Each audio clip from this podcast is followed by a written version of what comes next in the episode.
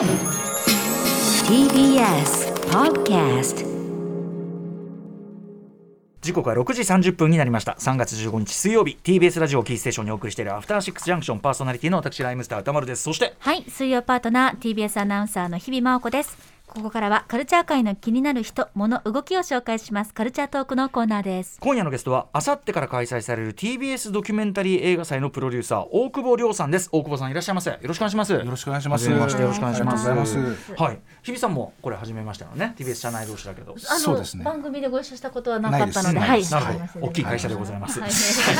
ということで日比さん、あの昨年の TBS ドキュメンタリー映画祭の中の作品でナレーションご自身も担当されてたという。そうなんです、だから私は前よく桃子二十歳という作品で、まあ、初めて映画という長編作品のナレーションをつけさせていただきまして、うん。自分の声がいつも言っているヒューマントラストシネマ渋谷の映画館で流れているっていう、なんかすごくこうご縁とか不思議な気持ちになりながら、はいアナウンサー陣も結構ナレーションとして参加させていただいております。はい、まさに僕そのヒューマントラストシネマ映画見に行った時にこれのあの今年の TBS ドキュメンタリー映画祭の予告やってて、はい。あの普通にあ面白そうと思って嬉しいです。めちゃくちゃ興味を持っておりました。ということで大久保さんのご紹介日比さんからお願いします、はいはい。TBS ドックス TBS ドキュメンタリー映画祭の企画エグゼクティブプロデューサーでいらっしゃいます。TBS テレビ報道局局次長報道コンテンツ戦略室長そして音楽バラエティ班ドラム班を経て情報バラエティ番組の立ち上げを多数されてきました。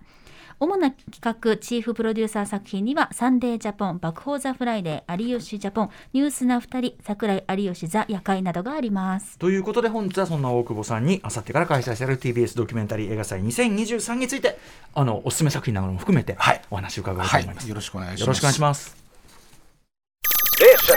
After Six Junction. カルチャートークのコーナーです。今夜のゲストはあさってから開催されます TBS ドキュメンタリー映画祭のプロデューサー大久保亮さんです。大久保さんよろしくお願いします。はいお願いしますお願ありがとうございます早速ですが、えー TBS ドキュメンタリー映画祭についてお話を伺ってまいります、はい TBS ドキュメンタリー映画祭まあどんな映画祭そうですね、まあ、あの放送局がやる映画祭ということなんですけれども、あの日曜日の深夜にあの TBS でドキュメンタリー解放区という番組がありまして、でまあ、そこであの放送したものであの、まあ、反響があったものっていうのを、はい。年度末のこういった3月の時期にですね、うん。あの映画祭をやりますので、そこで映画祭のサイズ、大きいサイズにしてうん。再編集したものを、あえー映画祭で上映すると。うんで映画祭で、まあ、今回11本とか、まあ、全国ですと15本ぐらいあるんですけれども、その映画祭で今度あのソーシャルインパクトが非常に高くてね評判を呼んだりしますとですね、今度はそれをまたさらにあの追加取材とかそれから追加撮影をして、単独の映画興行作品として全国にまたブランド展開していくとあいうような、まあ、あの連動性を重視したといいますか、うんうん。いろんなチャンスがあるぞというようなことで、あのみんな頑張ろうというようなそういう映画祭でございます。これその TBS で作られたそのドキュメンタリーを、はい。そのスクリーンにかけてはい。映画館にかけるという、そうですね。これなんかそのこういう動きになっていくきっかけとかあったんですか？そうですね、まあ、あのドキュメンタリーって割とそんなに、まあ、見たい人が見るっていうような感じだったと思うんですけれども、3年ほど前にあの弊社であの三島由紀夫 VS 東東大全教徒という、はまあ、古い50年前のあの、取材した映像がねえーありまして。面白かったです。あれすごい。あれはまあ先輩がちょっと見つけて僕も相談を受けて、はい。最初配信でやったらいいんじゃないかとかいろいろ言ってたんですけれども、やっぱりあのあの体感する。映画でやったら面白いっていうことで映画班とそれからうちの報道局が協力して映画作品にしたらドキュメンタリーとしてはまあ異例といいますか、はい。2億円以上の興行収入という大ヒットになりました。まあ、そのあたりはあの、えー歌丸さんえいえ私興行は分かんないけどでも面白かったです 本当に、ええ。はい。うん。でちょっとそういう過去のアーカイブ映像っていうのがまだ TBS にたくさん眠っていたりもするので、そういったものもまあ利用しながら、まあ、現代に蘇らせながら映画作品をドキュメンタリーで作ったら面白いんじゃないかみたいな機運が高まって、はい。この2年ぐらい、うん。えー一生懸命ドキュメンタリー盛り上げようとかいろんな企画を集めようということで、えー映画制作を始めております。なるほど。これ大久保さんね今回ちょっとドキュメンタリーと話ずれますけど、はい。TBS のそのさまざまな映像そのアーカイブ、はい。眠ってるやつ、はい。これいろいろ生かしようあるだろうし、はい。ちょっとその発掘隊をなんか我々からも派遣してじゃないけど、はい。僕もすごいあれないのかなこれないのかなみたいなのあったりするんで、はいまあ、例えばあのあの小木正弘先生のやっぱり映画解説ですよね。はいあれ本当に財産だと思うんで、そうですよね。あれなんかもうちょっとまとまった形で、うん。まあ本にするでもいいんですけど、はい。なんかできないかなとか勝手に思ってたりするんです。ぜひお願いします。なのでちょっと本当に。すいません。そのその熱量があればまた現代に読み上げた時にさらに別の作品として、はい。あのビフォーを知らない人たちが逆に興味を持って見てくれるっていうようなことが起きてくると思うんで、うんぜひぜひちょっとそういったこともはい、はい、ちょっと提案させていただきたいと思います。はいぜひお願いします。はい。ということで、えーとはい。これ監督は普段 TBS でじゃあその番組ドキュメンタリーを専門でやられて報道とかやられてる人だけじゃない？あのもちろん、えっと、報道局で取材している記者が監督をやる場合というのがベースとしてあります。もともと報道局から発信が始まった映画祭なので、そういうことなんですけれども、今でこの3年目になりますので、TBS の社内各所、普段はバラエティをやってる人とか、普段はスポーツディレクターやってますとか、はい。もしかしたら、まあ、人によってはですね、実は管理部門に移って、もうでも昔から追っていた実はこういうメタルバンドがいますとか、そういう、なんていうんですかね、そのあの隙間の時間でええ一生懸命監督をやる人がどんどん増えてるっていう。すごいですね。で今回は系列局ですね。福岡とか札幌とか名古屋とか大阪の方々の監督も熱い人が、はい。もう直接メールをいただいたりとかして、えー作品にして、はい。で、まあ、さあの上映しますということで、まあ、あの開催場所もですねあの大阪名古屋札幌と広がっているというのがあります。僕あのラインナップ見ててあの横の時点であシナロケツ、はいはい。相川誠さんこの間亡くなっちゃいましたけど、はい。はい。あのシナロケツ相川誠と数々見た目あこんなんやるんだとやります。で今このあの資料を見たら監督寺井さんね。寺井さんとはい寺井さん RKB の。はいあのはい。もうお世話になってます。さっき僕1時間ほどリモート打ち合わせしてました、はい。ええあの寺井監督です。ライブさんも交流が。あライムスターすごいお世話になり続けてる、あのチャットバスターズ R っていうね番組いつもやってて、はい。あのティッシュがティッシュがしゃのあのいるんですよ。ティッシュの人形が、まあいいやこの話は うん、あのーということであのーいろんなじゃあ多彩な人が作られているということですよね。そうですね。うん。このドキュメンタリー映画となりますと、はい。やっぱり映画を撮ることと、い、わゆる報道で映像を収めて記録をしていくっていうところが、はい。体質とか性質がちょっと違うんじゃないかなとも思ってたんですけど、これは編集とかでないろいろ工夫はされてるということですか？そうですね。あの特に報道局で限りますとやはりあの原理原則としてはニュースですね。速報ニュースを出すために取材をすると、でただいろんな現象を追ったりニュースを追うときに、まあ、現象をまあ1分半とか2分のストレートニュースで放送はするんですけれどもそこの行く過程では、まあ、場合によっては何十時間という取材をしてそこの映像は残っていると、でもう一回それを見回してみるとストレートニュースでは現象を伝えるんだけれども実際にはそこには事件であれば被害者と加害者がいたりとかそっちの視点でもう一回編集してみたりとか、追加で取材することによって、まあ、一つの作品になるのかなという。まあ、報道初のドキュメンタリーっていうのはそういう特徴があるかなというふうに思います、で基本は報道の場合はやっぱりストレートニュースを目指していると、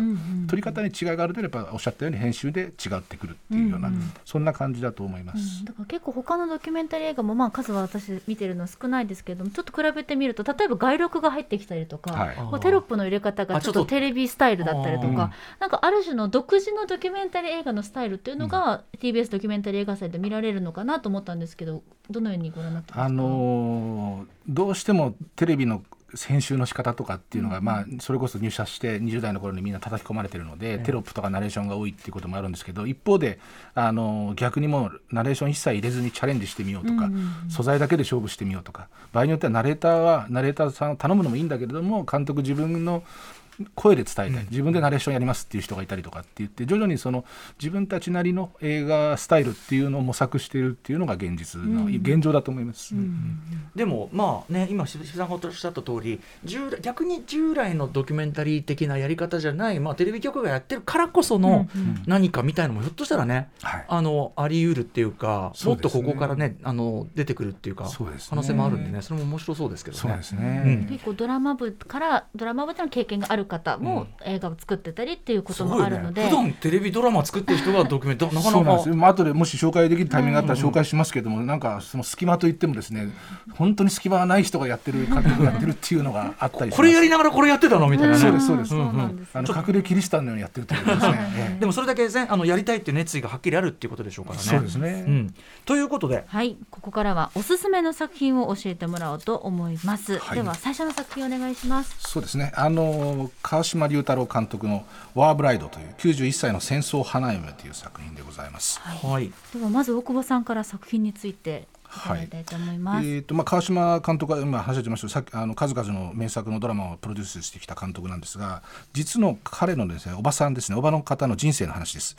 でこれはあの戦後進駐軍としてですね昭和20年来日したえー米兵とですね恋に落ちて、えー結婚をし渡米しアメリカ東部のオハイオでずっと生涯を暮らして今も元気で現在は92歳になられてますけれども、恵子さんという方の波乱万丈の生き様を伝えるという作品で、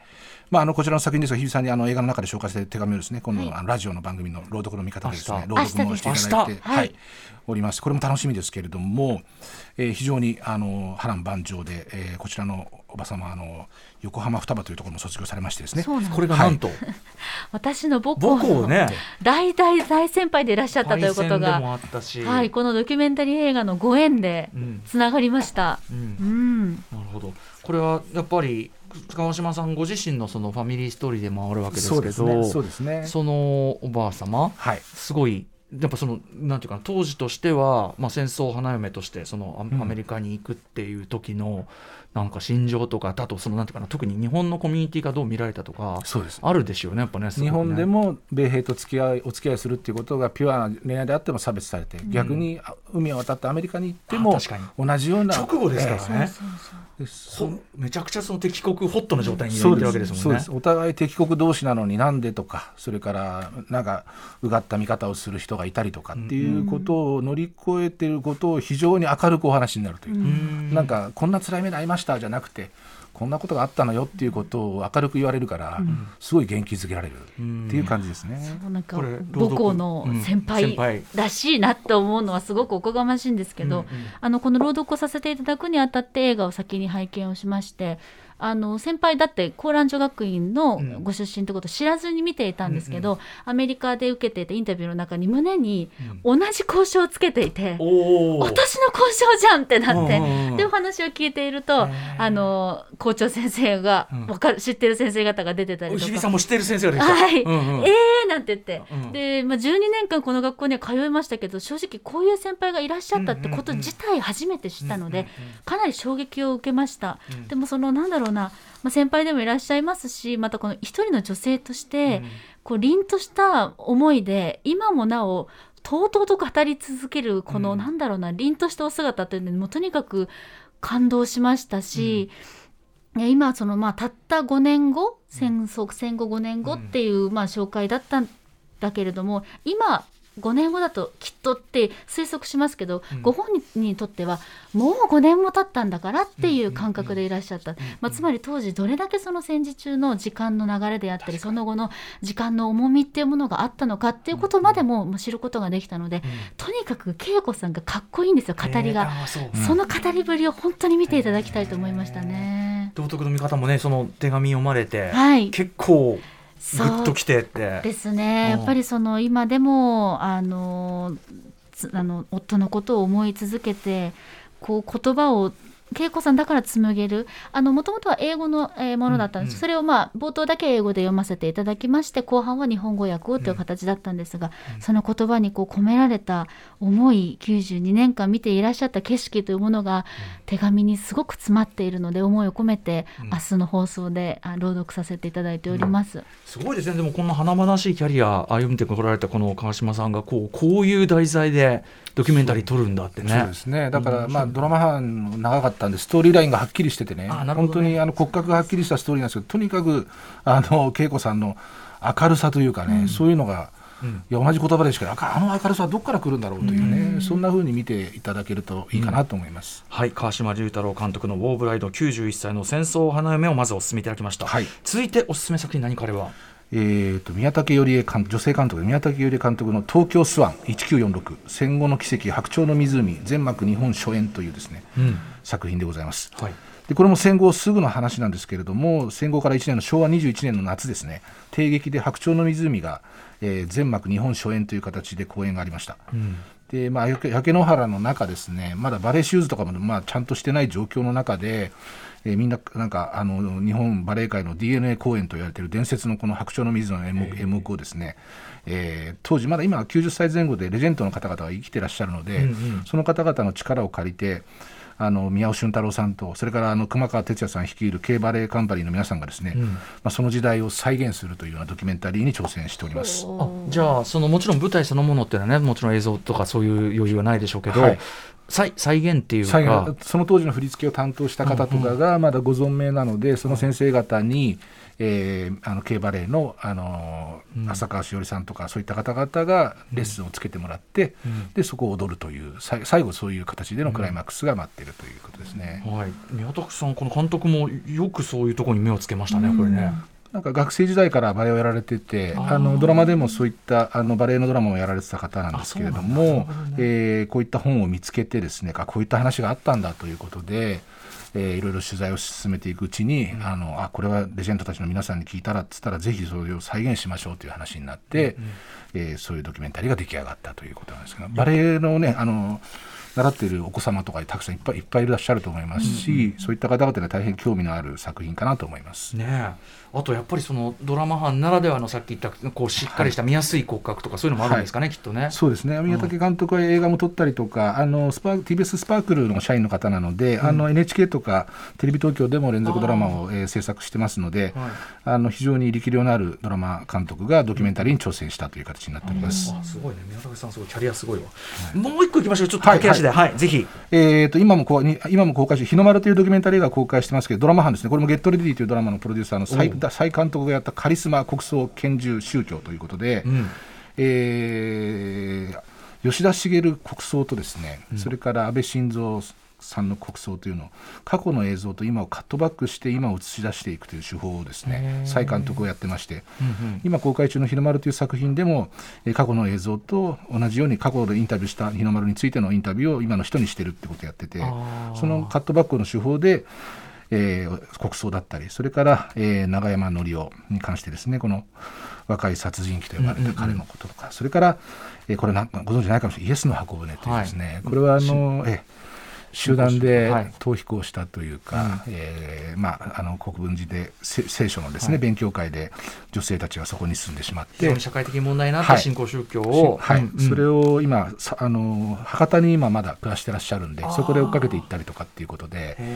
過去の事件を、まあ、今とカットバックして見せていくという。ああの映像としては非常にスタイリッシュなものと、それからアーカイブ映像あのなかなか見れないアーカイブ映像です。永山則夫の映像というのもこれテレビでかけると異常な制限かかりますかあらー。映画館でしか見れない映像がここには見ることができます。こ。の再さんはちょっとあれですねなんか手法として一つもうなんかオリジナリティある構造を見つけましたねね。そうですね。このあのなんか昔のこういうやつですね。昔のいろんな映像を使って、昔と今とではい。その共通する現象を並行して比較するっていうか。そうです。採算はそれこそマルチバースのごとく比較してみせるというか。後輩に当たるので私ああそうもなんだ最君こんなことできるんだっていう。なかなか。すごっみたいなえ個人的な素朴な感こ想なんでけどれをですすから昨日最終回を迎えた「ゲットレディ」のプロデューサーをやりながらこれを